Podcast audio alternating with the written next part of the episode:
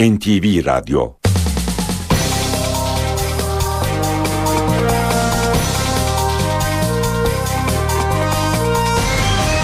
İşe giderken Mutlu sabahlar. Ben Aynur Altunkaş. Bugün 15 Mart Cuma işe giderkenle karşınızdayız.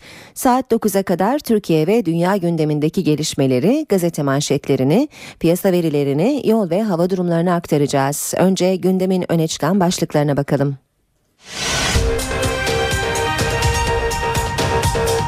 Fenerbahçe UEFA Avrupa Ligi'nde ilk kez çeyrek finale yükseldi. Sarı lacivertli takım Victoria Pilsen'le Kadıköy'de 1-1 berabere kalarak adını son 8 takım arasına yazdırdı.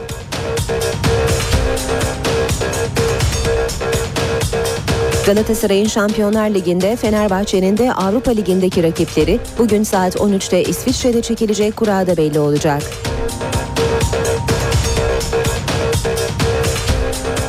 Yoğun yağış ve fırtına uyarısı nedeniyle bugün Muğla ve Bartın'da okullar tatil edildi.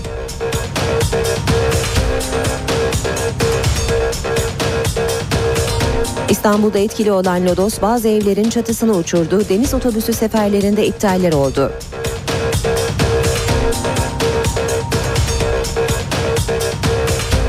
Adalet Bakanı Sadullah Ergin önümüzdeki hafta İmralı'ya 3. ziyaretin söz konusu olabileceğini söyledi. Heyetteki isimlerde ise değişiklik sinyali verdi.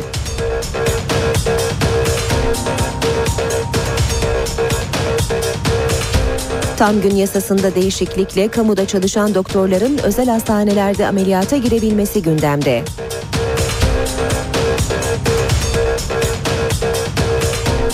Nüfusu 750 bini geçen Ordu büyük şehir oldu. Büyükşehir Belediyesi sayısı 30'a çıktı.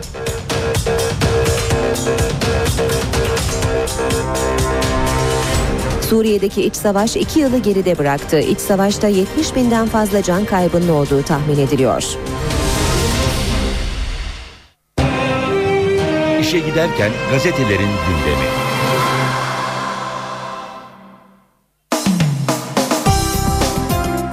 Gazetelerin e, gündemine geçmeden önce İstanbul'da seyahat halinde olanları uyaralım. Şu anda şiddetli yağış ve e, lodos fırtınası var. E, bu sebeple yollarda e, bazı olumsuzluklar yaşanıyor. E, trafik kazaları ve e, arızalı araçlar pek çok bölgede trafiği olumsuz etkiliyor.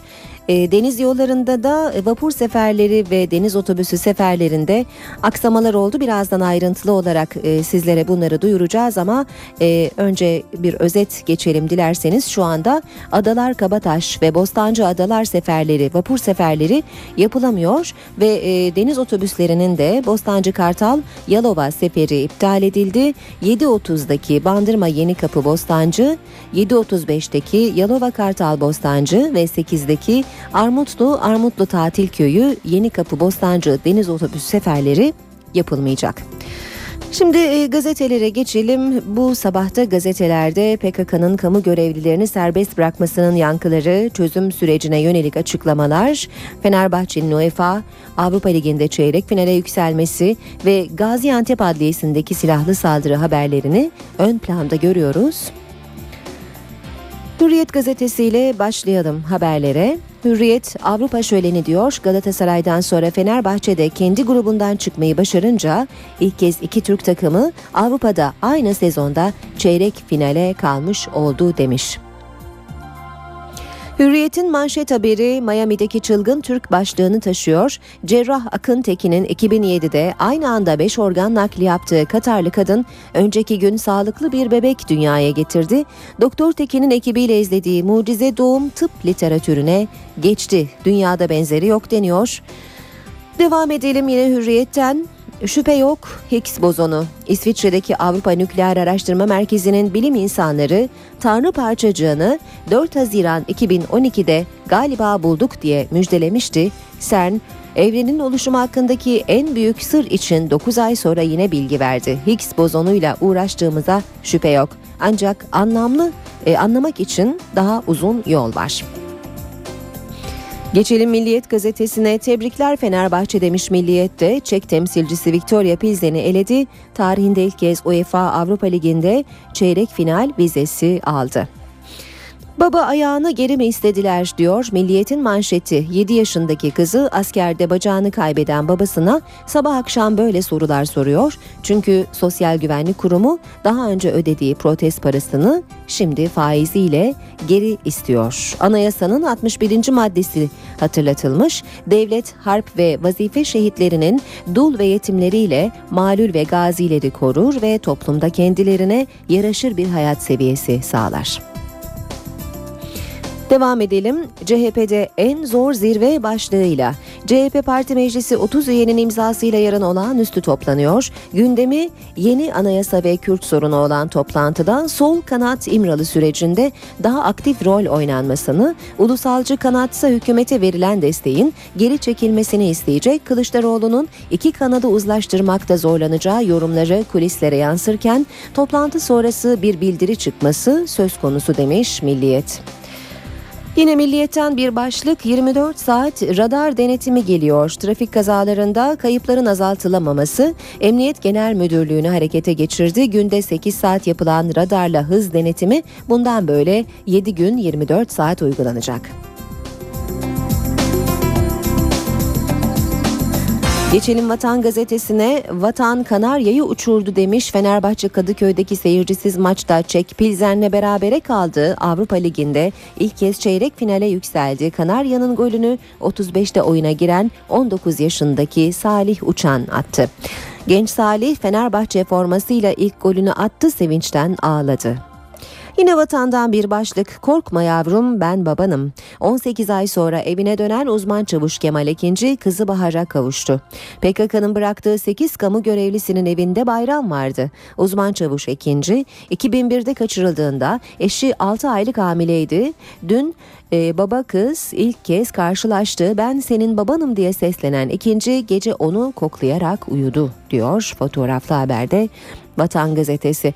Manşetse MIT'te kaset kavgası başlığını taşıyor. Meclis komisyonu MIT'e gitti. CHP'li üye Baykal'ın kasetini eski MHP'li kendi seks kasetini sordu. Tartışma çıktı. Ortamı MIT müsteşarı Hakan Fidan yatıştırdı.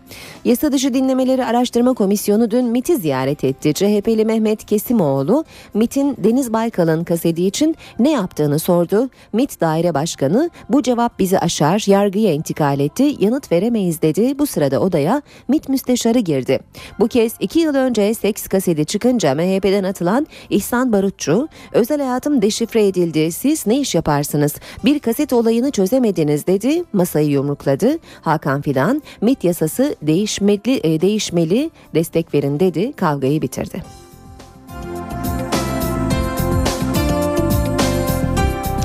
Yanlış dört kişiyi öldürdü. Gaziantep'te çete hesaplaşması için adliyeye giden Adem Çetin boşanma davasından çıkan aileye ateş açtı. Üçü aynı aileden dört kişi öldü. iki kişi yaralandı. Çelik yelekli saldırgan meydanı mafyaya bırakmam dedi.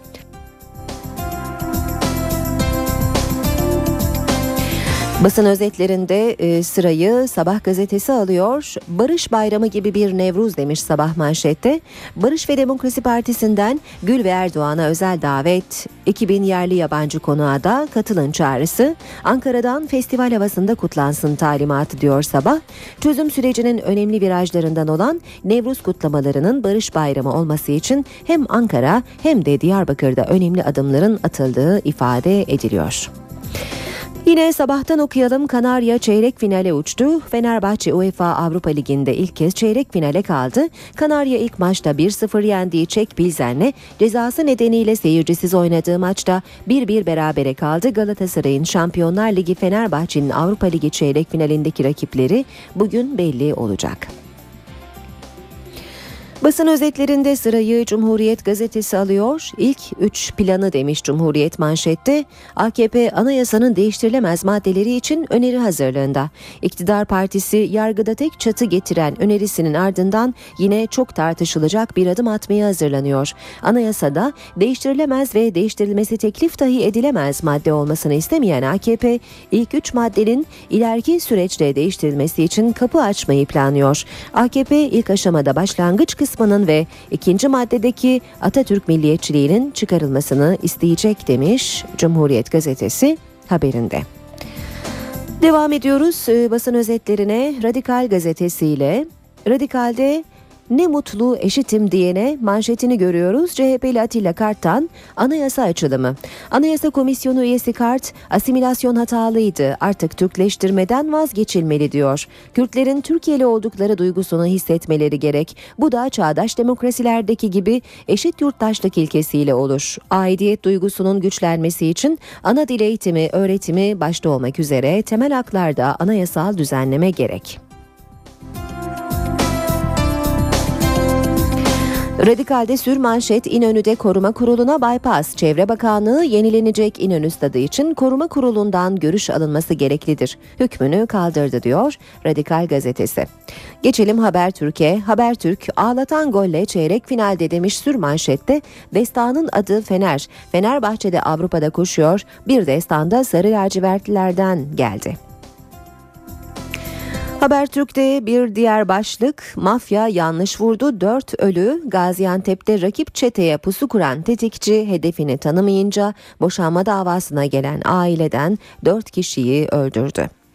Dağdakini de indireceğiz diyor sıradaki başlık. Başbakan PKK'nın bıraktığı rehinelerle ailelerini aradı, geçmiş olsun dedi. Onlardan biri de Şanlıurfalı er Reşat Çeçan'dı. Baba Cemal Çeçan, birine kavuştum, diğer oğlum dağda deyince Erdoğan umarım ona da kavuşursun, çalışıyoruz dedi. Zaman gazetesine bakalım. Washington'daki Türkiye kurultayında dostluk mesajı demiş Radika, e, zaman manşetinde zirveye Amerikan Kongresi'nden yaklaşık 50 siyasetçinin katıldığı ifade ediliyor. Türkiye-Amerikan ittifakının dün Washington'da yapılan yıllık kurultayına Amerikan Kongresi'nden 8'i senatör 50 kadar siyasetçinin katıldığı belirtiliyor.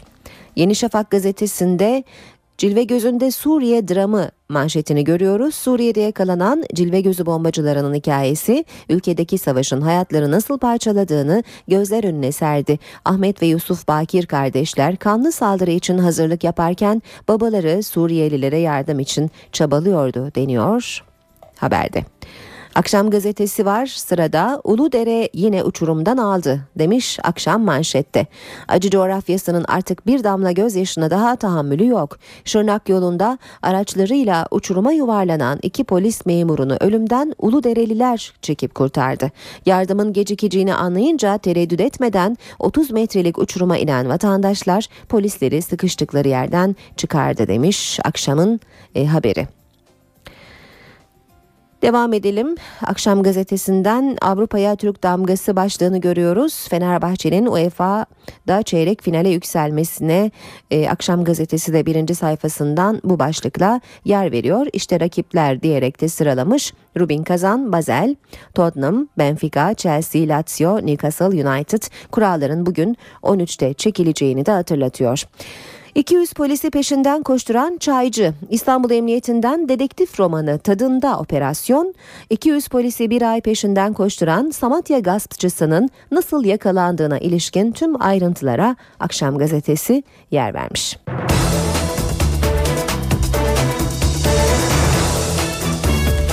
Saat 7.18 NTV Radyo'da işe giderken de birlikteyiz. Fenerbahçe UEFA Avrupa Ligi'nde ilk kez çeyrek finale yükseldi. Sarı lacivertli takım deplasmanda 1-0 yendiği Çek Cumhuriyeti'nden Victoria Pilsen'le Kadıköy'de 1-1 berabere kalarak adını son 8 takım arasına yazdırdı. Seyircisiz oynanan maçta Sarı lacivertli takımın golünü Salih Uçan attı. Maçın ardından açıklamalarda bulunan Fenerbahçe Teknik Direktörü Aykut Kocaman karşılaşmanın zorlu geçtiğini söyledi. Yani seyredenler ya da yorumlayanlar bilmiyorum ne düşündüler ama maçın böyle geçmesi böyle geçeceği çok çok aşinaydı. Bunu bozacak tek şey vardı. Özellikle maçın içinde gördüğümüz zaman baktıktan sonra ikinci golü bulabilmekti. İkinci gol özellikle rakibi biraz daha oyundan düşürecekti ve bunun için de çok fırsat yakaladık. Bu anlamda e, oyuncularımız gereken her şeyi yaptılar. Sadece son vuruşlardaki beceri eksikliğimiz, şanssızlık, kalecinin çok iyi olması ve pek çok şeyden dolayı özellikle bir sıfırdan sonra e, farkı yaratacak e, şeyi bulamadık. Ondan sonra zaten en kötü senaryo başladı. Bir bir olduktan sonra bu sefer her şey psikolojik olarak tersinizedir. Oyuncular artık korumak için bir adım geride dururlar. Kopar rakip her türlü saldırmaya başlar ki rakibi tekrar bir söylemek gerekiyor. Hakikaten kendi çapında yani bizim e, milletimizin o değersizleştirme basınımızın, medyamızın, kendimizin, hepimizin o değersizleştirme ismi falan filan böyle baktığımız zaman onun dışında saha içi organizasyonu mükemmele yakın.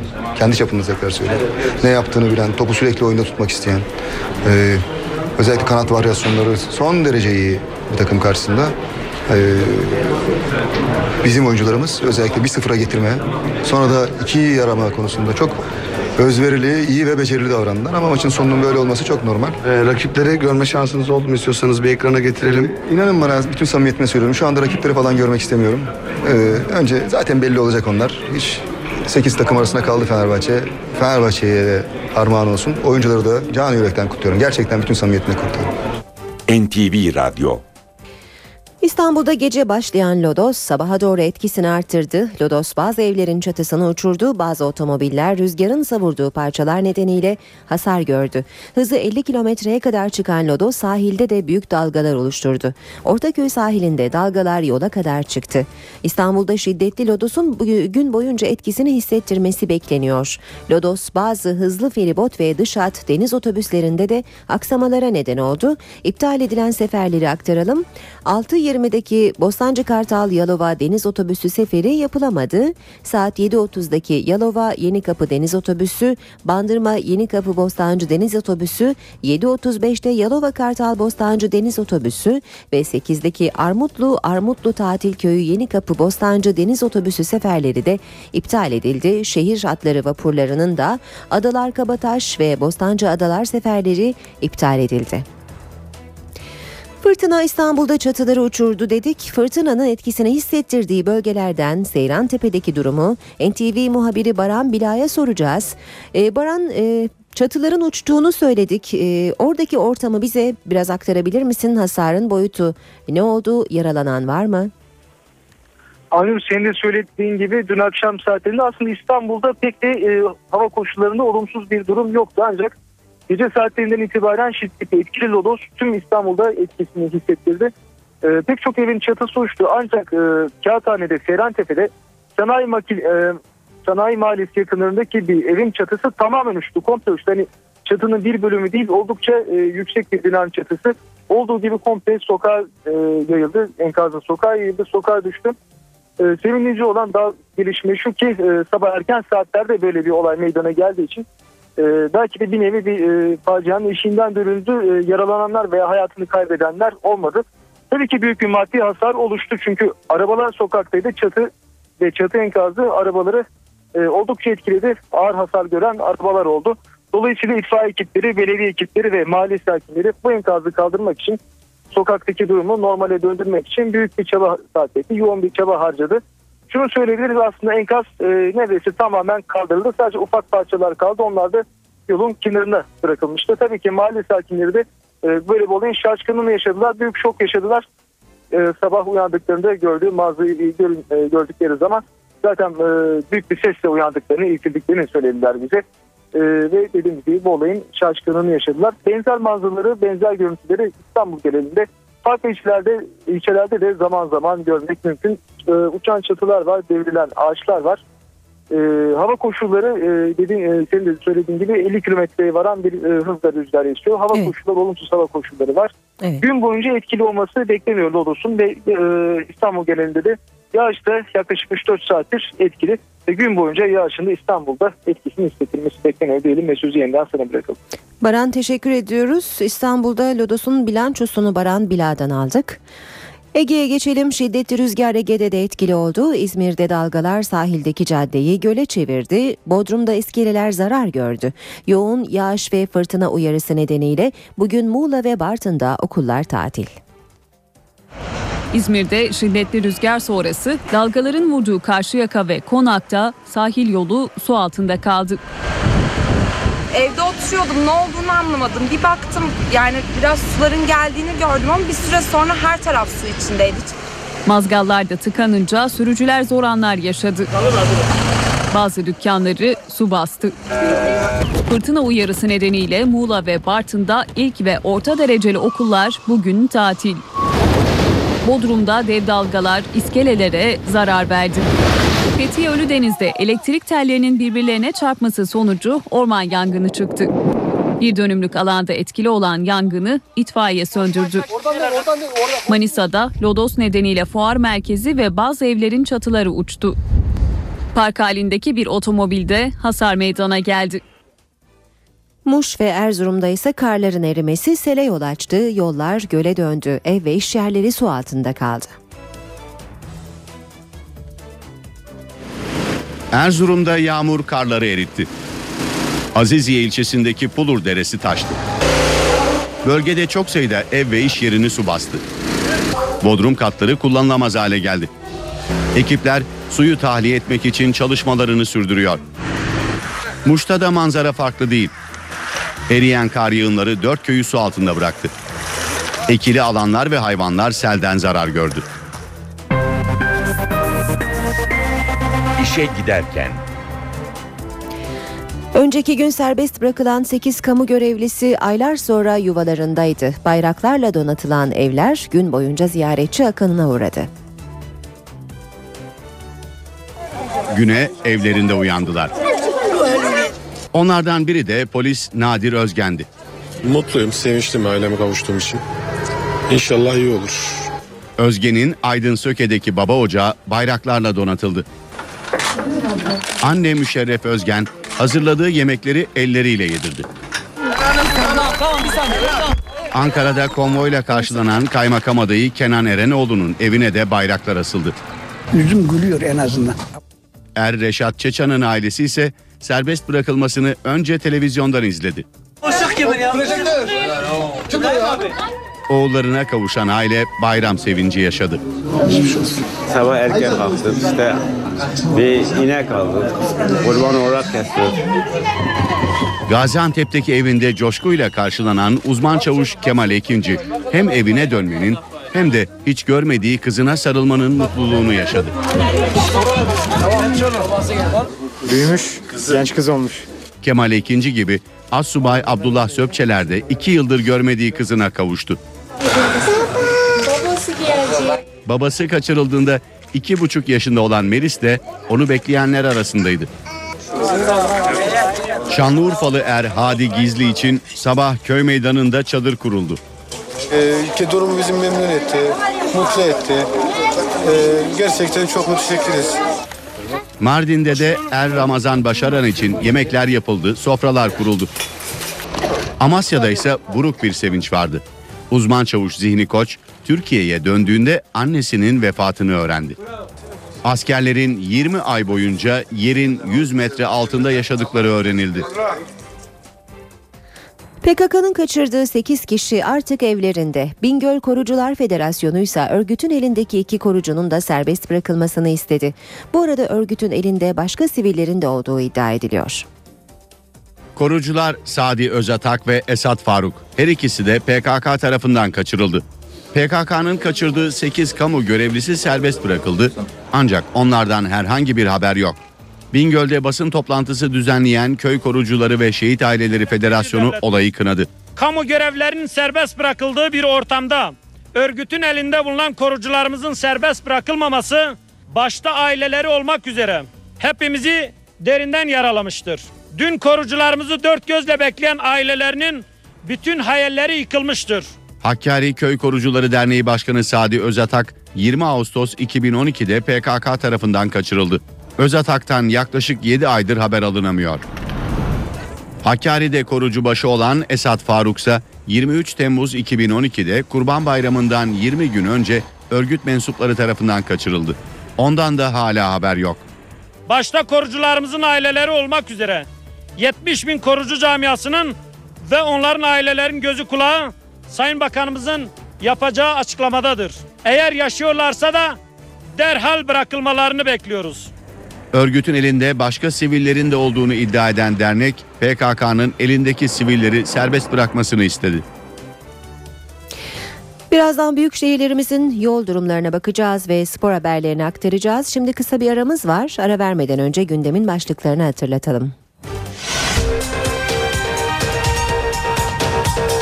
Fenerbahçe UEFA Avrupa Ligi'nde ilk kez çeyrek finale yükseldi. Sarı lacivertli takım Victoria Pilsen'le Kadıköy'de 1-1 berabere kalarak adını son 8 takım arasına yazdırdı.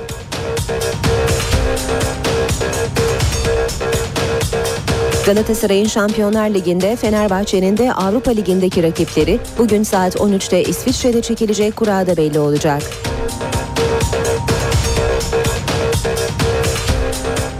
Yoğun yağış ve fırtına uyarısı nedeniyle bugün Muğla ve Bartın'da okullar tatil edildi.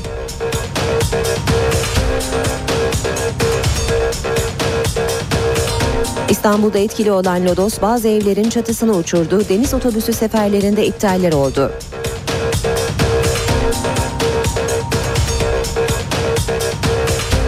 Adalet Bakanı Sadullah Ergin önümüzdeki hafta İmralı'ya 3. ziyaretin söz konusu olabileceğini söyledi. Heyetteki isimlerde ise değişiklik sinyali verdi.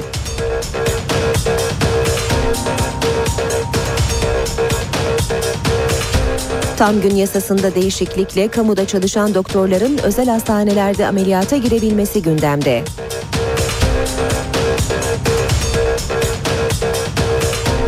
Nüfusu 750 bini geçen Ordu büyük şehir oldu. Büyükşehir Belediyesi sayısı 30'a çıktı.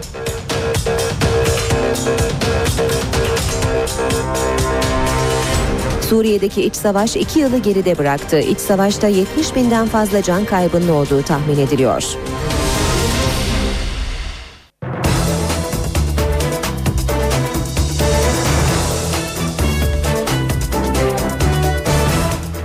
Saat 7.36 NTV Radyo'da işe giderken de birlikteyiz. İstanbul trafiğine bakalım şimdi. Önce hatırlatalım bugün şiddetli lodos ve yağış var İstanbul'da. Bu sebeple de bazı deniz otobüsü ve vapur seferleri iptal edildi. Ee, az önce ayrıntılı olarak sizlere aktarmıştık ama bir kez daha tekrarlayalım hangi seferlerin iptal edildiğini. Ee, şu anda Yalova Yenikapı Deniz Otobüsü, Bandırma Yenikapı Bostancı Deniz Otobüsü, Yalova Kartal Bostancı Deniz Otobüsü seferleri iptal. 8'de yapılması planlanan Armutlu, Armutlu Tatil Köyü Yenikapı Bostancı Deniz Otobüsü seferleri de yapılamayacak. Ayrıca şehir hatlarının Adalar Kabataş ve Bostancı Adalar vapur seferleri de iptal edilmiş durumda. Kö- e, köprülerle devam edeceğiz. Şu anda Anadolu'dan Avrupa'ya geçişte Fatih Sultan Mehmet Köprüsü e, yoğunluğuna bakalım öncelikle.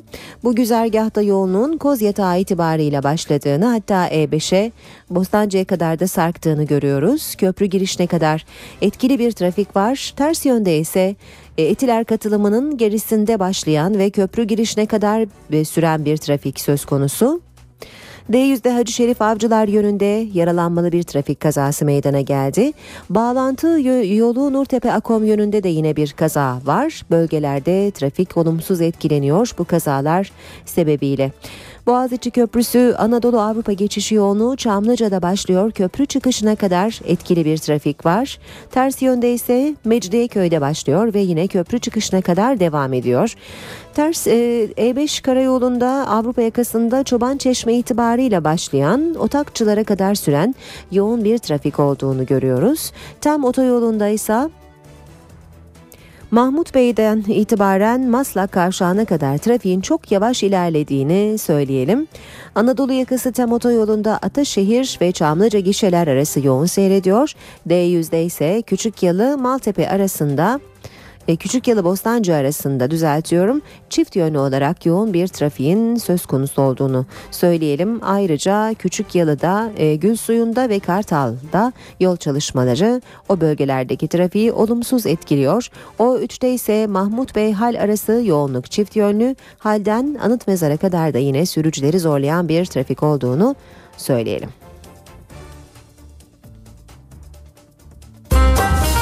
İşe giderken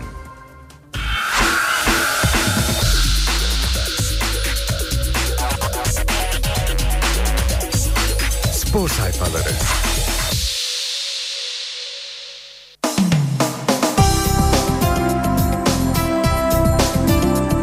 Galatasaray'ın ardından e, Fenerbahçe'nin de Avrupa Ligi'nde çeyrek finale yükselmesini bugün gazetelerin spor sayfalarında büyük puntolarla görüyoruz. Habertürk'le başlayalım. Uçuyoruz Amsterdam'a diyor Habertürk taraftar.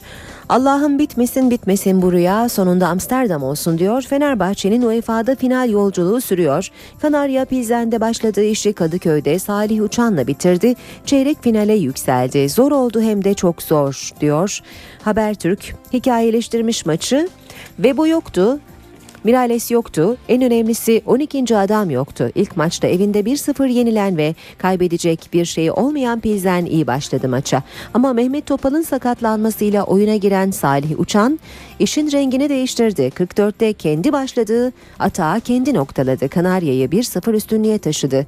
İkinci yarıda Kayt'la, Soğ'la, Christian'la 3 fırsatı harcadık. 61'de Darida'nın golüyle sarsıldık. Son yarım saatte konuk ekip yüklendi. Ev sahibi direndi. Hakemin son düdüğü müjdeyi verdi. Atletico Madrid'in, Inter'in, Anzi'nin olmadığı çeyrek finalde Fenerbahçe var demiş Habertürk gazetesi.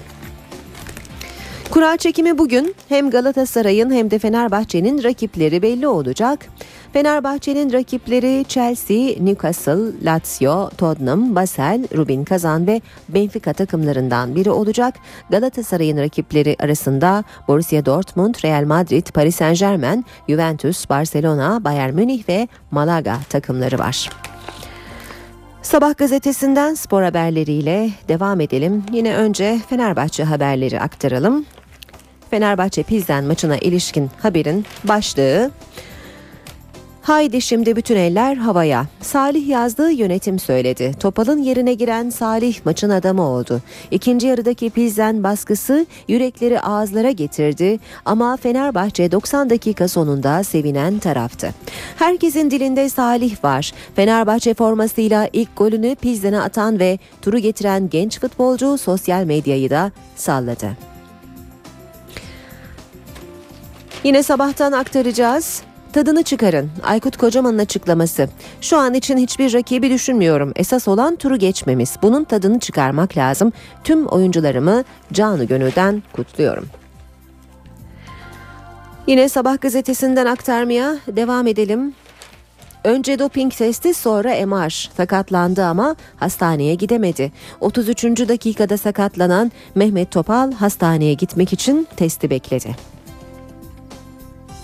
Bir nefes başlığıyla devam ediyoruz. Ligde ateş hattından uzaklaşmak için mücadele eden Trabzonspor bugün Bursa deplasmanında kazanıp rahat bir nefes almak istiyor. Bursa Spor Trabzonspor maçının bugün saat 20'de oynanacağını ve maçı Serkan Çınar'ın yöneteceğini belirtelim.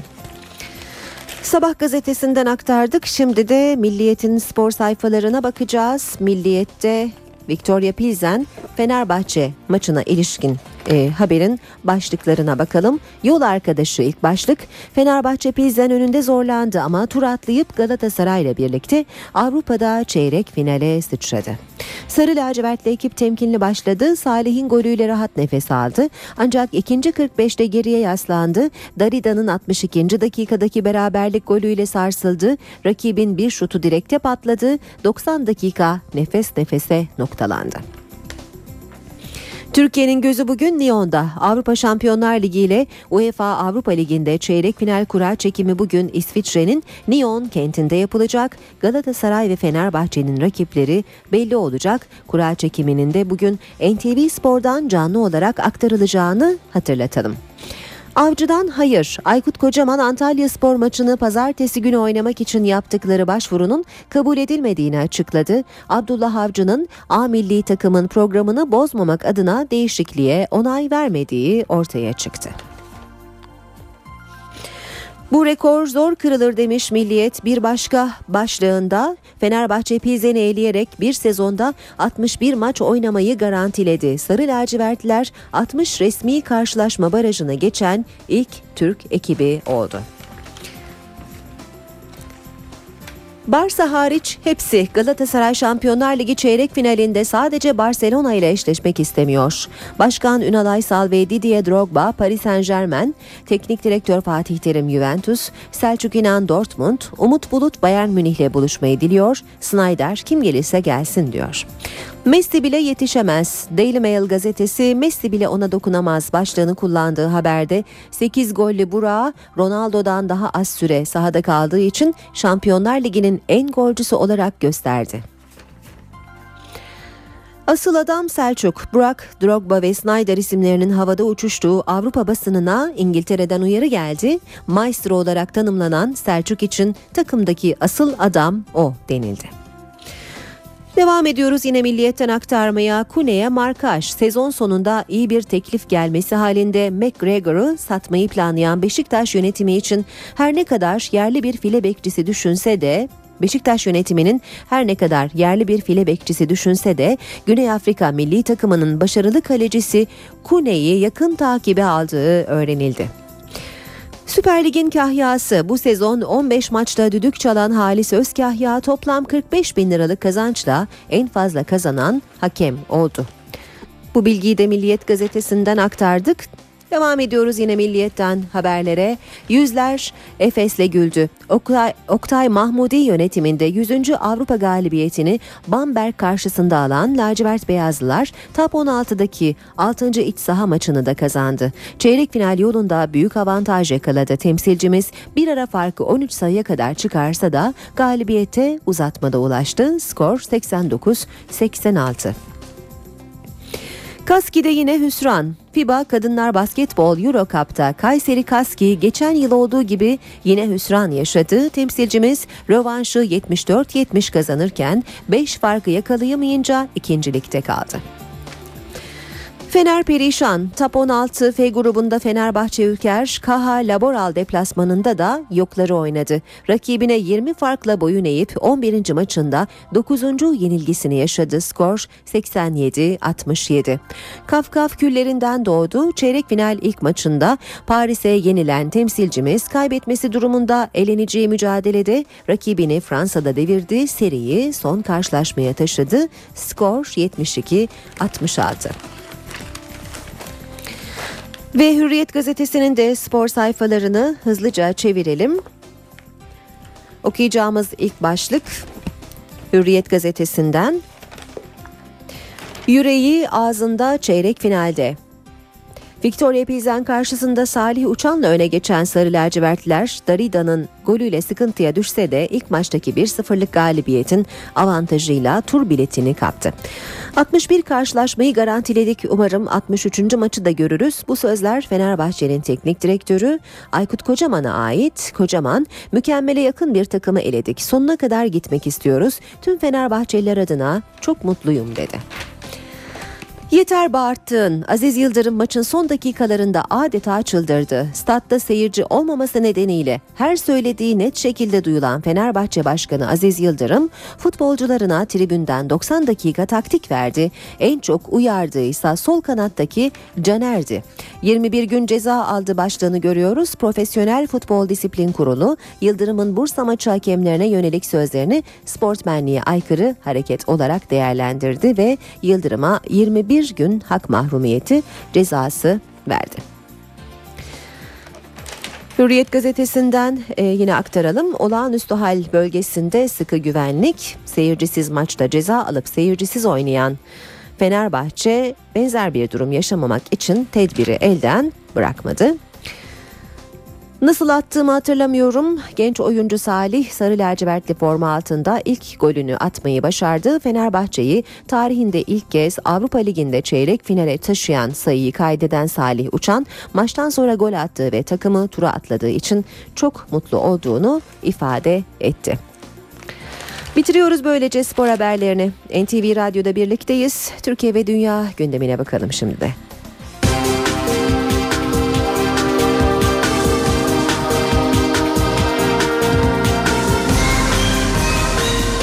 İşe giderken. Sağlıkta tam gün yasasında değişiklik yapılması gündemde. Yasada geri adım atılmayacağını söyleyen Sağlık Bakanı Mehmet Müezzinoğlu bazı esneklikler olacağını açıkladı. Buna göre kamuda çalışan doktorlar özel hastanelerde ameliyata girebilecek. Yeni düzenlemenin yakında şekillenmesi bekleniyor. Bir taraftan üniversitede ben şunu şunu şunu yapmaya devam edeyim. Ama öbür tarafta da şurada şurada şurada beni serbest bırakın gibi ilkesel bir duruşumuz yani tam günden geri adım atmamız söz konusu olmayacak. Sağlık Bakanı Mehmet Müezzinoğlu tam gün yasasından geri adım atılmayacağını bu sözlerle ifade etti. Ancak yasanın esnetilmesi gündemde. Yeni formüle göre doktorların mesai saati dışında özel hasta kabul edebilmesi öngörülüyor. Ayrıca devlet hastanelerinde çalışan doktorlar özel hastanelerde ameliyat yapabilecek ancak bu ameliyatlar için devlete pay ödenecek. Bu yeni formülün sinyallerini Sağlık Bakanı Mehmet Müezzinoğlu dün İstanbul'da yapılan tıp bayramı etkinliklerinde verdi. Gecesini, gündüzünü, pazarını, bayramını kurumunda ve kurumuyla birlikte yapsın.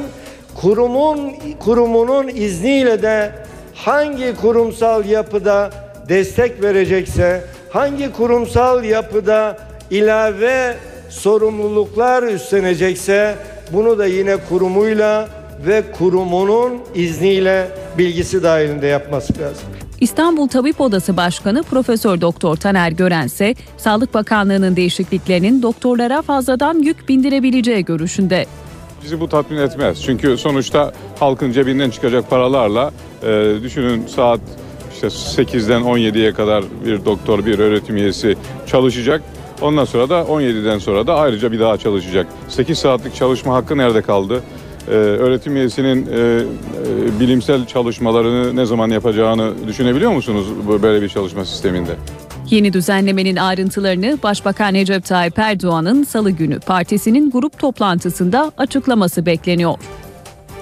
Dün 14 Mart Tıp Bayramı'ydı. Son yıllarda artan sağlıkta şiddet olayları nedeniyle doktorların bayram coşkusu buruktu. Sağlık Bakanlığı'nın ihbar hattına sadece son 7 ayda yaklaşık 5000 şiddet olayı ihbar edildi. Sağlık çalışanlarına yönelik şiddetin en çok görüldüğü il ise İstanbul. 14 Mart Tıp Bayramı şiddetin gölgesinde kutlanıyor.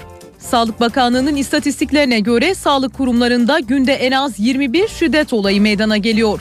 Sağlıkta şiddet konusunda en sabıkalı il ise İstanbul. İstanbul Tabip Odası'na 2012 yılında 90 başvuru yapıldı. Bu başvuruların %72'si acil servislerde darp edilen doktorlardan oluşuyor. Bakanlığın şiddet ihbar birimi Beyaz Kod'a son 7 ayda yaklaşık 5000 şiddet olayı ihbar edildi. Bunlardan 3000'ini sözlü, 1500'ünü ise fiziksel şiddet ihbarları oluşturdu. Şiddet olaylarının %56'sı doktorlara yapıldı. Türk Sağlık Sen'in araştırma verilerine göre ise 2012'de her 3 sağlık personelinden biri sözlü ve fiziksel şiddete maruz kaldı.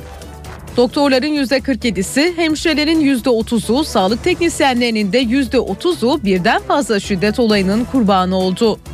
Kadın sağlık çalışanları erkeklere nazaran daha çok şiddet gördü. Erkeklerin %29'u, kadınların da %30'u birden fazla şiddet olayına maruz kaldı. Nüfusu 750 bini geçen Ordu büyükşehir oldu. Büyükşehir Belediyesi sayısı 30'a çıktı. Meclis Genel Kurulu 4 partinin mutabakatıyla Ordu'nun büyükşehir yapılması ile ilgili kanun teklifini kabul etti. Meclis 13 ilin büyükşehir olmasına dair tasarıyı yasalaştırmış, 16 olan büyükşehir belediye sayısı 29'a çıkmıştı. Gaziantep'te 4 kişi çete hesaplaşmasının kurbanı oldu. Çete üyelerini öldürmek için bir araca Kalaşnikov tüfekle ateş açan kiralık katil, çeteyle ilgisi olmayan 4 kişinin ölümüne neden oldu. Gaziantep'te çete hesaplaşması hiç ilgileri olmadığı halde 4 kişinin yaşamına mal oldu. Tetikçi öldürmek için para aldığı kişilerin içinde olduğunu sanarak bir araca kurşun yağdırdı.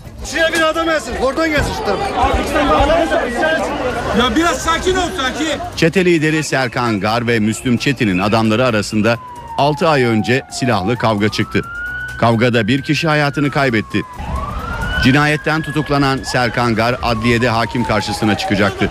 Davayı izlemeye gelen Serkan Gar'ın adamlarına adliye çıkışında pusu kuruldu. Tetikçi Adem Çetin çelik yeleğini giydi, adliyenin 100 metre ilerisinde beklemeye başladı. Tetikçiye adliyeden çıkan kadınlı erkekli bir gruba ateş açılması talimatı verilmişti. O sırada Dede Kurt ailesi bir yakınlarının boşanma davasının ardından adliyeden ayrılmak üzere kapıda göründü. Tetikçi yanındaki Kalaşnikov marka tüfekle Dede Kurt ailesinin bindiği aracı taradı. Saldırıda ikisi Dede Kurt ailesinden olmak üzere 4 kişi öldü, 2 kişi yaralandı. Yaralıların durumu ağır. Saldırının ardından kaçan 21 yaşındaki Adem Çetin polise teslim olduğunda henüz yanlış insanları vurduğunun farkında değildi. Neden yaptın? Mafya bozuntulara ders vermek için. Kimse kendini mafya sanmasın. Pişman mısın? Ben değilim onları öldürdüm yetti. Tamam. Olay sırasında zanlının yanında olduğu iddia edilen bir kişi de aranıyor. NTV Radyo Herkese yeniden günaydın. Ben Aynur Altunkaş. NTV Radyo'da birlikteyiz. Birazdan Gökhan Abur'la son hava tahminlerini konuşacağız. Önce gündemin başlıklarını hatırlatalım.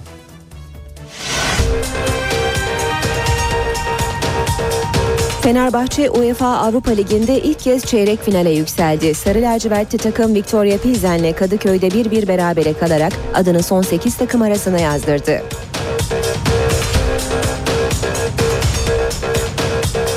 Galatasaray'ın Şampiyonlar Ligi'nde Fenerbahçe'nin de Avrupa Ligi'ndeki rakipleri bugün saat 13'te İsviçre'de çekilecek kurada belli olacak.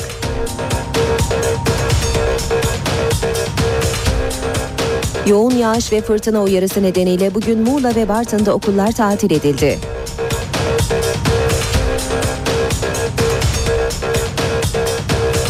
İstanbul'da etkili olan lodos bazı evlerin çatısını uçurdu. Deniz otobüsü seferlerinde iptaller oldu.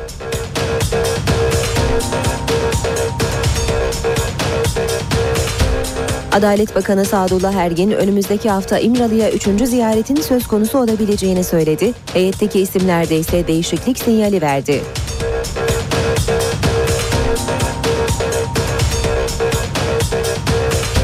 Tam gün yasasında değişiklikle kamuda çalışan doktorların özel hastanelerde ameliyata girebilmesi gündemde.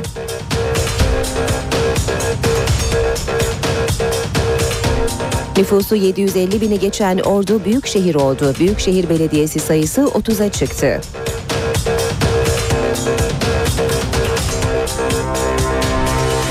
Suriye'deki iç savaş iki yılı geride bıraktı. İç savaşta 70 binden fazla can kaybının olduğu tahmin ediliyor.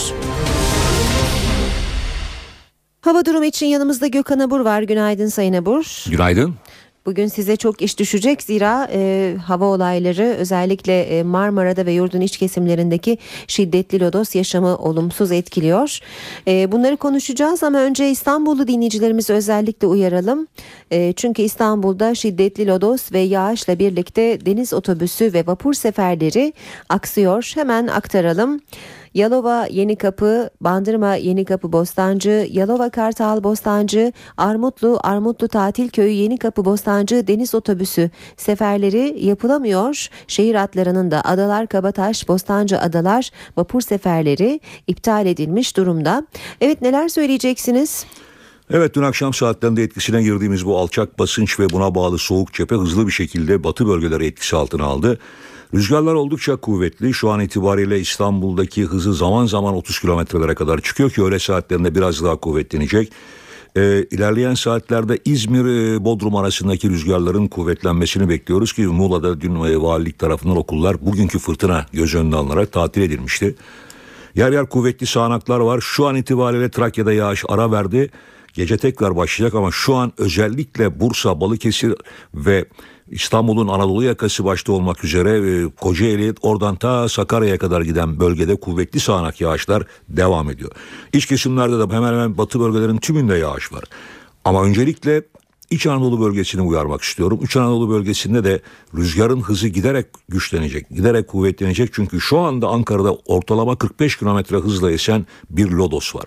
Yalnız Ankara'da değil Çankırı'da, Çorum'da hızları 30-35 kilometre 40 kilometreye çıkan Lodos'un öğle saatlerinde hızını 60 ile 70 hatta yer yer 80 kilometrenin üzerine çıkarmasını bekliyoruz. Yalnız iç kesimlerde batıda değil Orta Karadeniz ve Doğu Karadeniz bölgemizde de kuvvetli rüzgarlar var. Şu an itibariyle Giresun'da 50 kilometreye yaklaşan Lodos var. Aynı şekilde Hopa'da rüzgarın hızı 55 kilometreye kadar çıktı şu an itibariyle. Daha bölgede yağış yok sıcaklıklar oldukça yüksek. Şu anda Trabzon'daki sıcaklık 28 derece biz bugün beklediğimiz en yüksek sıcaklık 26-27'de fakat şu saatler itibariyle 28'i buldu ki 30 derecelere yaklaşacak. Bu da fırtına öncesi sakinlikle beraber bölgedeki yağışların e, etkisini önümüzdeki saatler içinde arttıracağının bir göstergesi. Evet bugün için yağışlar devam ederken ilerleyen saatlerde Batı Karadeniz ve Batı Akdeniz'de yağışlı havanın etkisi altına girecek. Bunlar yer yer gök gürültülü sağanaklar şeklinde yarın pardon Kıyı Ege, Trakya ve Batı Karadeniz'de daha kuvvetli olmak üzere yurdun büyük çoğunluğunda yağış var. Ama bu gece yarısından itibaren rüzgarın hızlı bir şekilde kuzeye dönmesiyle birlikte Trakya'dan başlayarak hava soğu- soğuyacak. İstanbullular bu soğumayı yarın öğle saatlerinden itibaren hissedecekler diye düşünüyorum. Çünkü önce karaya sonra yıldız sonra Poyraz'a dönecek rüzgar yağışın özelliklerini değiştirmeye başlayacak. Çünkü Trakya'daki yağışların büyük olasılıkla havanın soğumasıyla birlikte karla karışık yağmur hatta yüksek kesimlerde kar şeklinde olmasını bekliyoruz. İstanbullularda gece saatlerinde yarın gece saatlerinde yağışın karla karışık yağmura döndüğünü hatta hafif de olsa kar yağışı olabileceğini görebilirler. Ama asıl kar yağışlarını biz pazar günden itibaren pazar pazartesi günü iç kesimlerde örneğin Karadeniz'in iç kesimlerinde bekliyoruz ve, ve iç kesimlerde özellikle Kütahya'da, Bilecik'te, Bolu'da, Kastamonu'da, Karabük'te e, pazar akşamı ve pazartesi sabah saatlerinde kar yağışı var. Diğer bölgelerde de karla karışık yağmur göz- gözükecek. Şunu evet ben, böyle e, bir sistemin etkisine girdik. Bir kez daha e, soralım kapatmadan önce bu bölümü. Çünkü bugün cuma ve İstanbul'da akşam trafiği de zaten hani cumaları beklenenden Evet. yoğun oluyor. Yağış ne kadar daha devam edecek? Trafik saatlerinde etkili olacak mı? Vallahi e, yağış aralıklarla devam edecek. Bir ara Avrupa yakasında kesilecek öyle öyle gördüm şu anda. Ama akşama doğru tekrar başlamasını bekliyoruz. Rüzgarın dönmesine bağlı olarak e, rüzgar hızını gece saatlerinde azaltacak gibi gözüküyor. Ama bu da e, rüzgarın önce zayıflayıp oradan kuzeye dönmesiyle bu sefer Poyraz başlayacak. Ama gün içinde yer yer kuvvetli sağanaklar İstanbul'da devam edecek ve ulaşımı aksatacak düzeyde de rüzgar ö- Şimdiden- özellikle öğle saatlerinde daha da kuvvetlenecek. Evet şimdiden tedbirli e, olmakta fayda var. Gökhan Abur teşekkür Ben ediyoruz. teşekkür ediyorum.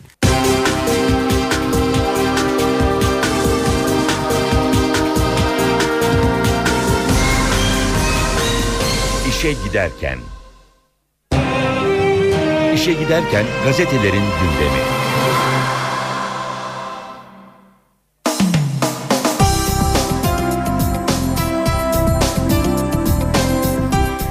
Basın özetlerine Milliyet gazetesiyle başlayalım. Baba ayağını geri mi istediler demiş Milliyet gazetesi. 7 yaşındaki kızı askerde bacağını kaybeden babasına sabah akşam böyle sorular soruyor. Çünkü Sosyal Güvenlik Kurumu daha önce ödediği protest parasını şimdi faiziyle geri istiyor. Anayasanın e, 61. maddesini hatırlatmış Milliyet gazetesi. Devlet harp ve vazife şehitlerinin dul ve yetimleriyle malul ve gazileri korur ve toplumda kendilerine yaraşır bir hayat seviyesi sağlar. Tüm gazetelerin ortak başlıklarından biri Fenerbahçe'nin UEFA, Şamp- UEFA Avrupa Ligi'nde çeyrek finale yükselmesi. Milliyet tebrikler Fenerbahçe demiş. Çek temsilcisi Victoria Pilsen'i eledi. Tarihinde ilk defa UEFA Avrupa Ligi'nde çeyrek final vizesi aldı. Kura çekiminin de bugün hem Galatasaray'ın hem de Fenerbahçe'nin çeyrek finaldeki rakiplerinin belirleneceği kura çekiminin saat 13'te NTV Spor'dan naklen yayınlanacağını hatırlatalım. Bugün gazetelerde gördüğümüz bir diğer ortak haber mafya adres şaşırdı 4 ölü başlığıyla milliyette de var.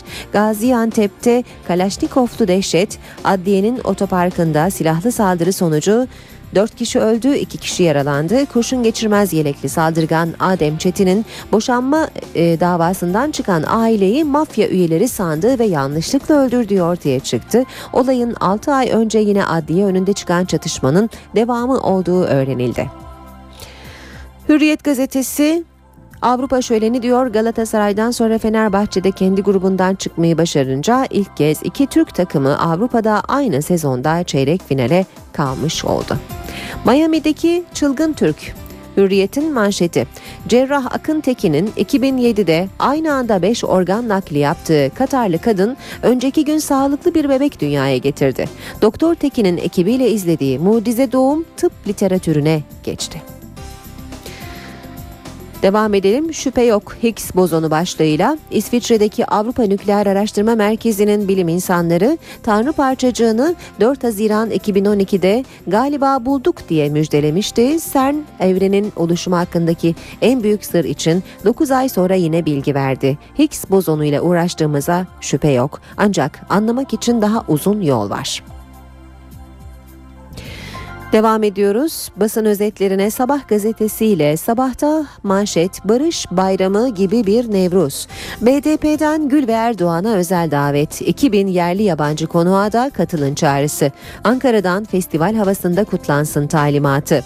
Çözüm sürecinin önemli virajlarından olan Nevruz kutlamalarının Barış Bayramı olması için hem Ankara hem de Diyarbakır'da önemli adımlar atıldığı belirtiliyor haberde. Vatan gazetesine bakalım. Vatanda MIT'te kaset kavgası. Başlığı manşette. Meclis komisyonu MIT'e gitti. CHP'li üye Baykal'ın kasetini eski MHP'li kendi seks kasetini sordu. Tartışma çıktı. Ortamı MIT müsteşarı Hakan Fidan yatıştırdı. Ayrıntılarına bakalım haberin. Yasa dışı dinlemeleri araştırma komisyonu dün MIT'i ziyaret etti. CHP'li Mehmet Kesimoğlu MIT'in Deniz Baykal'ın kaseti için ne yaptığını sordu. MIT Daire Başkanı bu cevap bizi aşar, yargıya intikal etti, yanıt veremeyiz dedi. Bu sırada odaya MİT müsteşarı girdi. Bu kez iki yıl önce seks kaseti çıkınca MHP'den atılan İhsan Barutçu, özel hayatım deşifre edildi. Siz ne iş yaparsınız, bir kaset olayını çözemediniz dedi. Masayı yumrukladı. Hakan Fidan, MİT yasası değişmeli, destek verin dedi, kavgayı bitirdi. OGS parasını banka ödesin başlığıyla devam edelim vatandan. Ulaştırma Bakanı Yıldırım OGS cihaz bedelinin vatandaşa ödenmesi için bankalarla görüşeceğiz dedi. Geçiyoruz Cumhuriyet'e. İlk üç planı diyor Cumhuriyet manşette. AKP anayasanın değiştirilemez maddeleri için öneri hazırlığında.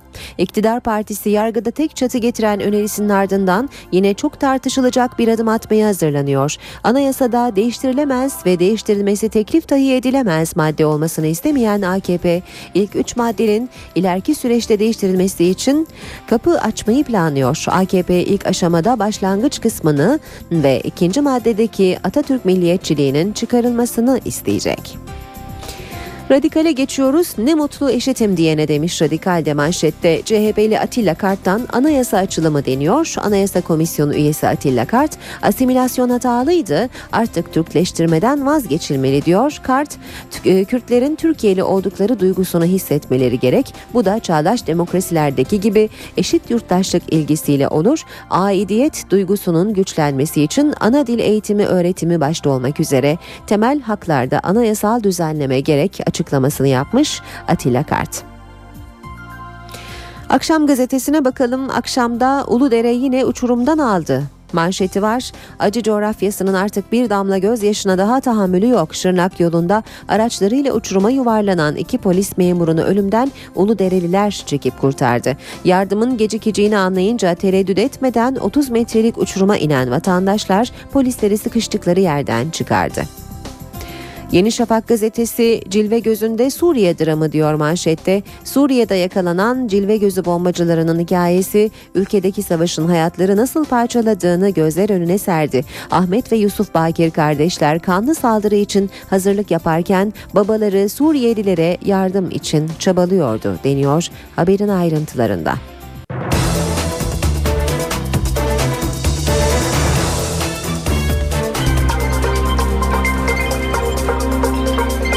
Ankara gündemi.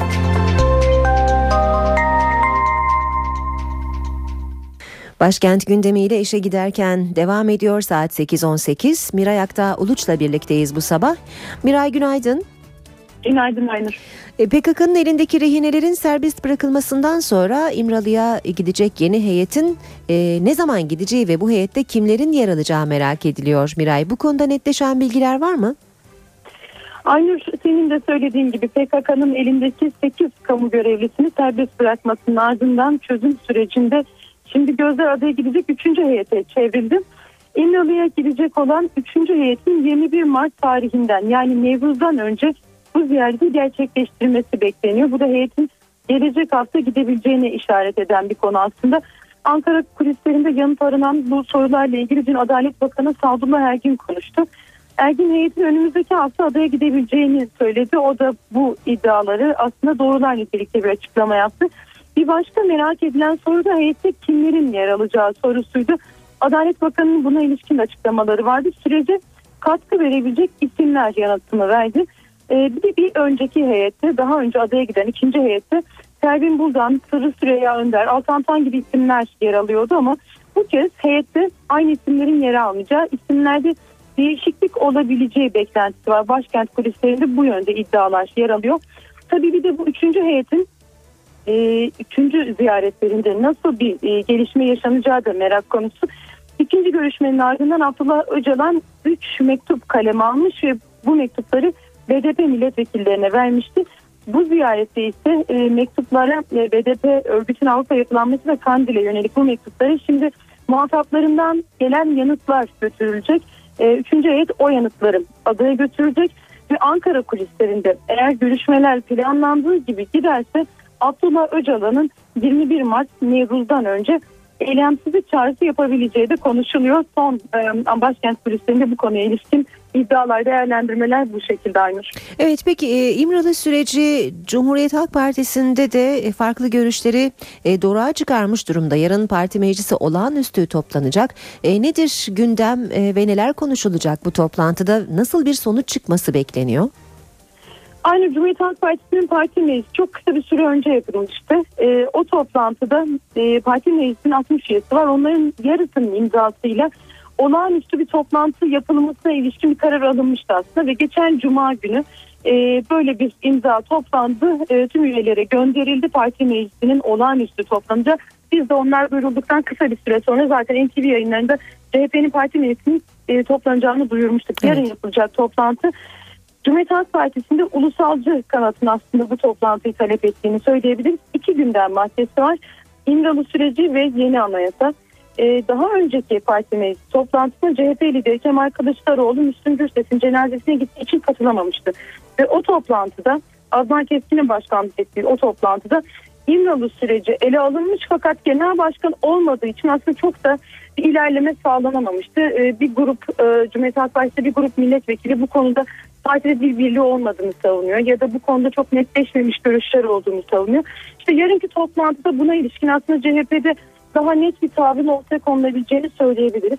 Tabii toplantının bir gündem maddesi daha var. Yeni anayasa. Zaten çağrı o şekilde gelmişti. Hem İmralı süreci hem yeni anayasa tartışacak CHP ama CHP yeni anayasada özellikle bunun başkanlık sistemi tarafında daha çok yoğunlaşıyor. O yüzden yarınki toplantıda işte başkanlık sistemiyle İmralı sürecinin e, birbirine yakın ilişkileri değerlendirilecek. Geçen toplantıda e, bazı milletvekilleri bir bildiri yayınlanmasını istemişlerdi. Hatta bir bildiri kaleme de alınmıştı. Yarınki toplantıda yine bir bildiri çıkabilir ancak sadece o milletvekilleri değil CHP Parti Meclisi'nin ve Genel Başkan'ın onayladığı İmralı sürecine ilişkin CHP'nin tavrı belli mi değil mi tarzındaki son dönemde ortaya çıkan tartışmalara da belki yanıt verebilecek bir bildirinin de ortaya çıkması söz konusu olabilir. Dediğimiz gibi yarın başlayacak toplantı e, tartışmalı bir toplantıda olabilir. E, böyle bir beklenti de var hı hı. ama bunlara ilişkin gelişmeleri yarın toplantıdan sonra göreceğiz Aynur. Peki Miray e, son olarak da kısaca senden bugünün diğer günden başlıklarını alalım. Başkentin son iş günündeyiz. Artık e, son iş gününde genelde sakin bir gündem oluyor. Bugün de öyle. E, ilk olarak Cumhurbaşkanı günün programını aktaralım. Dünya Ticaret Örgütü Genel Direktörünü kabul ediyor. Ardından 14 Mart Tıp Bayramı nedeniyle Çankaya Köşkü'nde bir resepsiyon var. Ona ev sahipliği yapacak. Bakanların, başbakan yardımcılarının programları var. Ali Babacan, zorunlu deprem sigortası 2012 faaliyetleriyle ilgili bir toplantıya katılıyor. Gümrük ve Ticaret Bakanı da Rekabet Kurumu'nun kuruluş yıl dönümüyle ilgili düzenlenecek toplantıda bir katılım olacak. Sağlık Bakanı Mehmet Müezzinoğlu bugün iki ayrı programa katılacak ama Bakan Müezzinoğlu bu aralar e, yapacağı açıklamalar gündem yaratabilir. Çünkü tam günde bir esnekliğe gidilmesi söz konusu. Önümüzdeki dakikalarda başlayacak bir program var. Orada belki tam günle ilgili nasıl bir değişiklik yapılacağını aktarabilir. Sonrasında da e, tıp bayramı nedeniyle düzenlenen bir başka etkinlikte hazır bulunacak. Cumhuriyet Partisi'nde uzun süredir açıklanması beklenen bir rapor vardı. Cezaevi raporu. Bugün o raporu hazırlayan isimler genel merkezde bir basın toplantısı düzenleyecekler. Milletvekilleri Veli Ağbaba, Özgür Özel ve Nurettin Demiş ve CHP'nin cezaevi raporunu açıklayacaklar. İlginç tespitlerin yer aldığı bir rapor CHP'nin cezaevi raporu. Aslında ufak ufak üzerinde daha önceden bu rapor ilişkin haberleri vardı ama tamamını ilk kez kamuoyuyla e, paylaşacaklar ve başkentin rutin gündemine ilişkin son notu ekonomi cephesinden olacak. Türkiye İstatistik Kurumu Aralık ayı 2012 dönemi işsizlik rakamlarını açıklayacak. Bizler de gün boyunca bu başlık, başlıkları başkent Ankara'dan aktaracağız Aynur. Miray Aktağ Uluç teşekkür ediyoruz. Kolay gelsin. Teşekkürler. Şimdi İstanbul, Ankara ve İzmir'in trafik notlarıyla devam edelim. İstanbul'da şiddetli lodos ve yağış trafiği olumsuz etkiliyor. Önce iptal seferleri aktaralım. Armutlu, Yenikapı Bostancı, Pendik Yalova, Yalova Pendik, Yenikapı Yalova, Yalova Yenikapı feribot ve deniz otobüsü seferleri iptal edildi. Bakırköy Yenikapı Kadıköy Bostancı, Bostancı Kabataş, Kadıköy seferleri, Avcılar seferleri ve Maltepe Bostancı seferleri de gerçekleştirilemiyor İDO'nun. Yollara bakalım. Ee, Boğaz Köprüleri ile başlayalım İstanbul'da. Fatih Sultan Mehmet Köprüsü Anadolu Avrupa geçişi yoğunluğunun Ataşehir itibarıyla e, kendini hissettirdiğini söyleyebiliriz. E, hatta Ataşehir'in de gerisine e, sarktığını görüyoruz. Koz yatağı itibarıyla e, çok yoğun bir trafik var. Bu trafiğin Bostancı'ya kadar da gerilediğini e, görüyoruz. E, Beş Karayolu'nda e, üstelik e, Küçük Yalı'dan e, Maltepe'den itibaren Maltepe Küçükyalı arasında da çok yoğun bir e, trafik olduğunu görmekteyiz. Fatih Sultan Mehmet Köprüsü Avrupa Anadolu geçişinde ise Etiler katılımı itibarıyla köprü çıkışına kadar yoğun bir trafik var.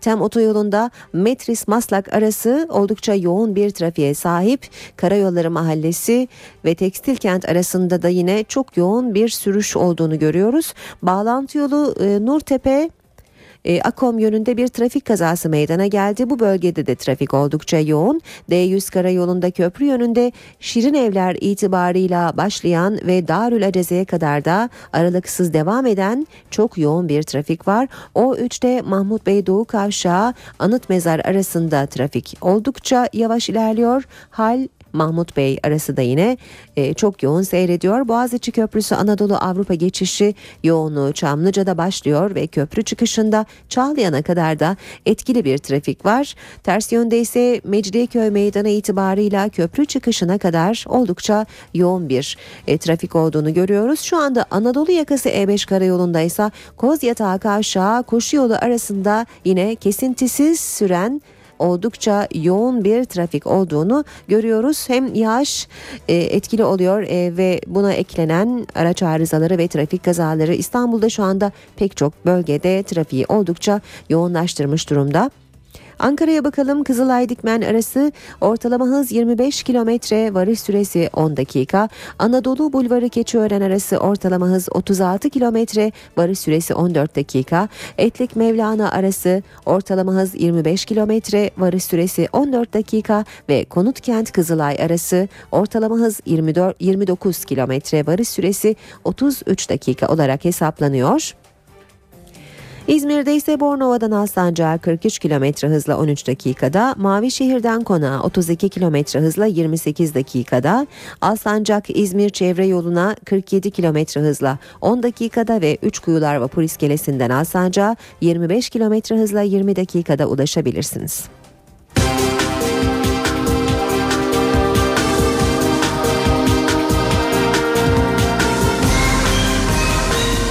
İşe giderken Dördüncü yargı paketi mecliste alt komisyona sevk edildi. Muhalefet tasarıya tutuklu milletvekillerine tahliye yolunu açmadığı gerekçesiyle tepki gösterdi. Adalet Bakanı Sadullah Ergin düzenlemenin Avrupa İnsan Hakları Mahkemesi'ne taşınan ihlallerin önünü kapayacağını söyledi. Dördüncü yargı reform paketinin Meclis Adalet Komisyonu'ndaki görüşmeleri muhalefetin itirazlarıyla başladı. Tasarı alt komisyona sevk edildi. Tasarıya CHP, MHP ve BDP'li üyeler itiraz etti. Çünkü tasarının Ergenekon, Balyoz ve KCK sanıklarıyla tutuklu milletvekillerine tahliye yolu açmayacağı düşünülüyor. Adalet Bakanı Sadullah Ergin ise tasarının üzerinde 2011 yılından bu yana çalıştıklarını hatırlattı. Asıl amacın Avrupa İnsan Hakları Mahkemesi'nde Türkiye aleyhine çıkan kararların önüne geçmek olduğunu söyledi. Tasarı AK Partili üyelerin oylarıyla alt komisyona sevk edildi. Düzenleme şiddet içermeyen söylem ve eylemler nedeniyle verilen terör mahkumiyetlerinin yolunu kapıyor. Örgüt adına suç işleyenler örgüt üyesi değillerse sadece bir suçtan yargılanacak. İşkence suçunda zaman aşımı kalkacak. Halka askerlikten soğutma suçuna hapis yerine para cezası verilecek.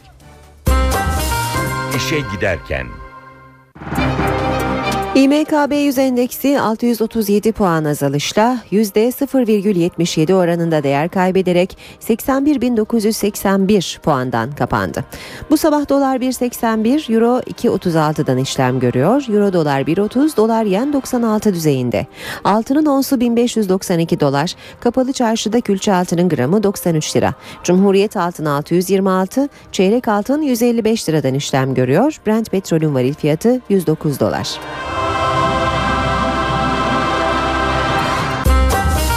İşe giderken.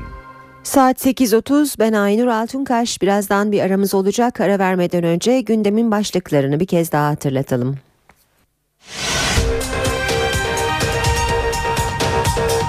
Fenerbahçe UEFA Avrupa Ligi'nde ilk kez çeyrek finale yükseldi. Sarı lacivertli takım Victoria Pilsen'le Kadıköy'de 1-1 berabere kalarak adını son 8 takım arasına yazdırdı.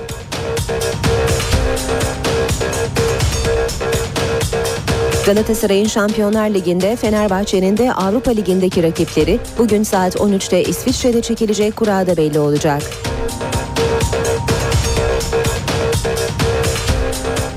Yoğun yağış ve fırtına uyarısı nedeniyle bugün Muğla ve Bartın'da okullar tatil edildi.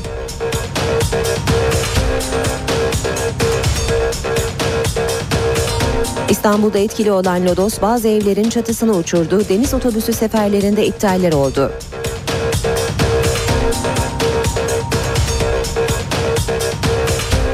Adalet Bakanı Sadullah Ergin önümüzdeki hafta İmralı'ya 3. ziyaretin söz konusu olabileceğini söyledi. Heyetteki isimlerde ise değişiklik sinyali verdi.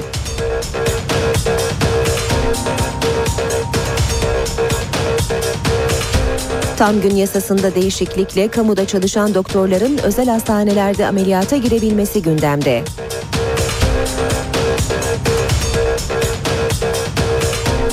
Nüfusu 750 bini geçen Ordu büyük şehir oldu. Büyükşehir Belediyesi sayısı 30'a çıktı.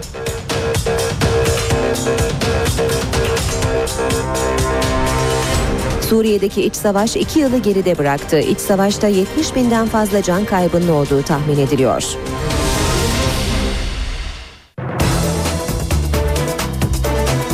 Gündeme yakından bakmaya devam ediyoruz. Saat 8.38. Dışişleri Bakanı Ahmet Davutoğlu bir grup Amerikalı senatörün Başbakan Tayyip Erdoğan'a gönderdiği mektuba tepki gösterdi. Mektupta Başbakan'dan Siyonizm insanlık suçudur sözlerini geri alması isteniyordu. Birçok yerden değişik tepkiler gelebilir ama Sayın Başbakanımızın e, geçmiş dönemdeki bütün konuşmaları ve o konuşmada ele alındığında e, belki de dünyada antisemitizme dönük en net açıklamalarda bulunan liderlerden birinin Sayın Başbakanımız olduğunda kimsenin şüphesinin olmaması iktiza eder. E, bu konularda bizim tutumumuz açıktır. Antisemitizme karşıyız. E, ancak İsrail'in e, bölgedeki yayılmacı politikalarını ve bu yayılmacı politikalara dayalı saldırgan tutumuna da her zaman en gür sesle karşı çıktık, çıkmaya devam ederiz. E, bundan kimsenin tereddütü olmasın. Türkiye bu anlamda hiç kimseye bir izahat borcu olmayan bir tarihi sicile sahiptir.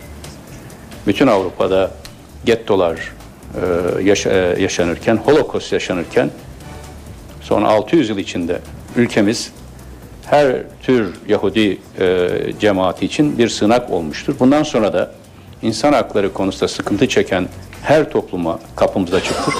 Kimse bu konuları istismar ederek Türkiye'nin bu bembeyaz siciline e, leke getirmeye çalışmamalıdır. Amerika Başkanı Barack Obama, İran'ın nükleer silah geliştirmesine bir yıl kaldığını söyledi. İsrail'i bir televizyon kanalına konuşan Obama, nükleer bir İran'ı durdurmak için tüm seçeneklerin masada olduğunu da dile getirdi. Amerika Başkanı ayrıca İsrail ve Filistin'i barış görüşmelerini tekrar başlatmaya çağırdı. Obama'nın bu açıklamaları önümüzdeki hafta İsrail'e yapacak olduğu ziyaret öncesi geldi. İsrail'de 22 Ocak'ta yapılan seçimlerin ardından yeni hükümet kuruldu. Yeni koalisyon hükümetinde Başbakan Benjamin Netanyahu'nun partisi Likud'la eski Dışişleri Bakanı Avigdor Lieberman'ın Evimiz İsrail Partisi'nin oluşturduğu blok yer alacak. Yeş Atit Partisi'nin lideri eski televizyon sunucusu Yair Lapid, Maliye Bakanlığı koltuğuna oturacak. Milyoner bir iş adamı olan Yahudi Evi Partisi'nin lideri Neftali Bennett de ekonomi bakanı olacak. Netanyahu yine başbakanlığı üstlenecek. İsrail'de koalisyon müzakereleri 5 hafta sürmüştü. Suriye'deki çatışmalar ikinci yılında 1 milyon kişi ülkeyi terk etti, 70 binden fazla can kaybı olduğu tahmin ediliyor. Çatışmalardan kaçarak komşu ülkelere sığınan Suriyeliler 2 yıldır evlerinden uzak. Çatışmalar yüzünden 1 milyondan fazla Suriyelinin Türkiye ve Irak gibi komşu ülkelere sığınmak zorunda kaldığı belirtiliyor. Kamplarda en büyük sorunsa gıda sıkıntısı. Birleşmiş Milletler bu sorunun aşılabilmesi için kamptakilere gıda yardımında bulunuyor. İç savaşın 70 binden fazla can kaybına neden olduğu tahmin ediliyor. Avrupa Birliği'nin Suriyeli muhaliflere silah göndermesinin önü açılabilir. Öneri İngiltere ve Fransa'dan geldi. Bu fikre Türkiye'de destek veriyor. Suriyeli muhaliflere silah gönderilmesi önerisine Almanya'da yeşil ışık yaktı. Almanya Başbakanı Angela Merkel de muhaliflere silah gönderilmesi önerisini tartışmaya hazır olduklarını söyledi. Fransa ve İngiltere Avrupa Birliği'nin Suriyeli muhaliflere silah sağlamasını istiyor. Fransa Dışişleri Bakanı Laurent Fabius, Avrupa Birliği'nin muhaliflere uyguladığı silah ambargosunun kaldırılması için İngiltere ile birlikte çalışacaklarını açıkladı. Bu kesinlikle siyasi çözümden vazgeçtik demek değil. Beşar silahlarının üstünlüğüne güvendiğinden gitmek istemiyor. Aslında ambargoyu kaldırmak siyasi çözümde ilerleme kaydetmede son çare. İngiltere ve Fransa'nın bu girişimine Dışişleri Bakanı Ahmet Davutoğlu'ndan da destek geldi. Şimdi de düzenli ordu elindeki Sıkat füzeleri dahil en sofistike silahları kullanabiliyor ve devam e, e, şu anda dahi e, diğer ülkelerden, üçüncü ülkelerden e, rahatlıkla silah alabiliyor. Ama buna mukabil e, orada halkın kendini savunma imkanı dahi e, yok. Dolayısıyla bu adaletsizliği gidermek lazım. Yoksa uygulanan silah ambargosu sadece rejimin elindeki imkanları daha sert bir şekilde kullanmasına yol açıyor. Esas itibariyle biz e, mümkün olsa bugün, mümkün olsa bu saatte ateşkes olsun ve silahların bütünü sussun isteriz. Ama sivil halkın bu şekilde savunmasız kalmasına da kayıtsız kalınmasını doğru bulmuyoruz. Fransa ve İngiltere Avrupa Birliği üyelerini ambargoyu kaldırmak için diğer üye ülkeleri ikna etmeye çalışacak. Aksi halde iki ülke bu ay sonunda silah ambargosunun uzatılmasını veto edecek. Eski Venezuela Devlet Başkanı Hugo Chavez'in ölümünün ardından zehirlendiği iddiaları gündeme geldi. Venezuela iddiaları tartışmaya hazırlanıyor. Venezuela'nın 5 Mart'ta yaşamını yitiren eski devlet başkanı Hugo Chavez'in ölümüyle ilgili iddialar gündemden düşmüyor. 2011'de Chavez, Latin Amerika'da ard arda kansere yakalanan liderlere dikkat çekmiş ve hastalığın emperyalist güçler tarafından enjekte edilmiş olabileceğini kaydetmişti. Bu çerçevede yönetim Chavez'in ölümüne neden olan kanserin zehirlenmeden kaynaklandığı yönündeki iddiaları araştırmaya hazırlanıyor. Resmi bir komite oluşturulacak ve yabancı ülkelerden bilim adamları da bu komiteye davet edilecek. Devlet başkanlığına vekalet eden Nicolas Maduro, Chavez'in karanlık güçler tarafından zehirlendiğine dair sezgilerinin olduğunu belirtti ve gerçeği arayacağız dedi. Maduro ayrıca bir süredir tartışılan Chavez'in cansız bedeninin mumyalanması için geç kaldıklarını da açıkladı. Rusya ve Almanya'dan dünyanın en iyi bilim adamları geldi. Ancak bedenin bu aşamadan sonra mumyalanması çok zor olacak. Çünkü bunun için karar verme ve hazırlık çok önce olmalıymış. Uzmanlar mumyalama sürecinin ölümden birkaç gün sonra başlaması gerektiğini belirtiyor. Vatikan yeni liderini seçti. Papa Francis'in seçilmesinin ardından kardinallerle şakalaştığı ortaya çıktı. Vatikan sözcüsüne göre yeni papanın kardinallere Tanrı sizi bu yaptığınızdan ötürü affetsin dedi. Dünyanın gözü Katoliklerin yeni lideri Papa Francis'te. Papa Francis'le ilgili tüm ayrıntılar merak ediliyor. Vatikan basın sözcüsü bu merakı gidermek için kameraların karşısına geçti. Sözcü Papa'nın seçilmesinin ardından yaptığı şakayı basınla paylaştı. La benedizione alla Oylamanın ardından Papa diğer kardinallerle keyifli bir akşam yemeği yedi. Yemekte kardinallere teşekkür eden Papa, Tanrı sizi bu yaptığınızdan ötürü affetsin diyerek espri yaptı. Vatikan sözcüsü yeni papanın kendisine tahsis edilen Vatikan'ın bir numaralı aracı yerine kardinallerin kullandığı otobüste şapelden ayrıldığını da aktardı. Sözcü 76 yaşındaki Papa Francis'in önümüzdeki günlerde Vatikan'da bir takım yenilikler yapacağını da açıkladı. İşe giderken Köprü ve otoyollardaki geçiş yakın bir zamanda sadece hızlı geçiş sistemiyle yapılacak. Halen kullanılan OGS cihazları için ödenen paraların iade edilip edilmeyeceği ise belirsiz. OGS sisteminin cihaz maliyeti çok daha yüksek. Haklı olarak vatandaş şunu soruyor. Bu geçiş olursa bizim OGS için ödediğimiz paralar ne olacak? Biz bu paraları alan bankalarla konuşarak vatandaşın mağdur olmaması için ne lazım gelirse bunu yapacağız. Köprü ve otoyollardaki kartlı geçiş sisteminin ardından otomatik geçiş sistemlerinde de HGS'ye dönüşüm süreci başladı. Ulaştırma, Denizcilik ve Haberleşme Bakanı Binali Yıldırım, parasını ödeyerek OGS cihazı alanların mağdur olmaması için gerekeni yapacağız dedi. Ancak para iadesinin banka ve müşteri arasında bir konu olduğuna dikkat çekti. Bizim yapacağımız iş bankalarla gerekli girişimde bulunup bu mağduriyeti ne kadar nasıl önleyebiliriz bunun üzerinde çalışacağız. Bankalara abone olan vatandaşlarla banka arasında bir sözleşme imzaladık. O sözleşme hükümlerini ben bilmediğim için şu anda onun iade şartları nedir ne değildir bir şey söyleyemem. Bakan Yıldırım, HGS'nin devreye girmesiyle OGS cihazlarını bedava vermeye başlayan bankaları da eleştirdi. Madem bedava verilebiliyordu, bugüne niye beklediniz? Demek ki bu süre zarfında haksız yere vatandaştan yüksek bedeller almışsınız. Bunun hesabını da vatandaşa, müşterilerine bankalar vermesi lazım. Bu haberle işe giderken sona eriyor. Ben Aynur Altunkaş saat başında gelişmelerle yeniden buluşmak üzere. Hoşçakalın. NTV Radyo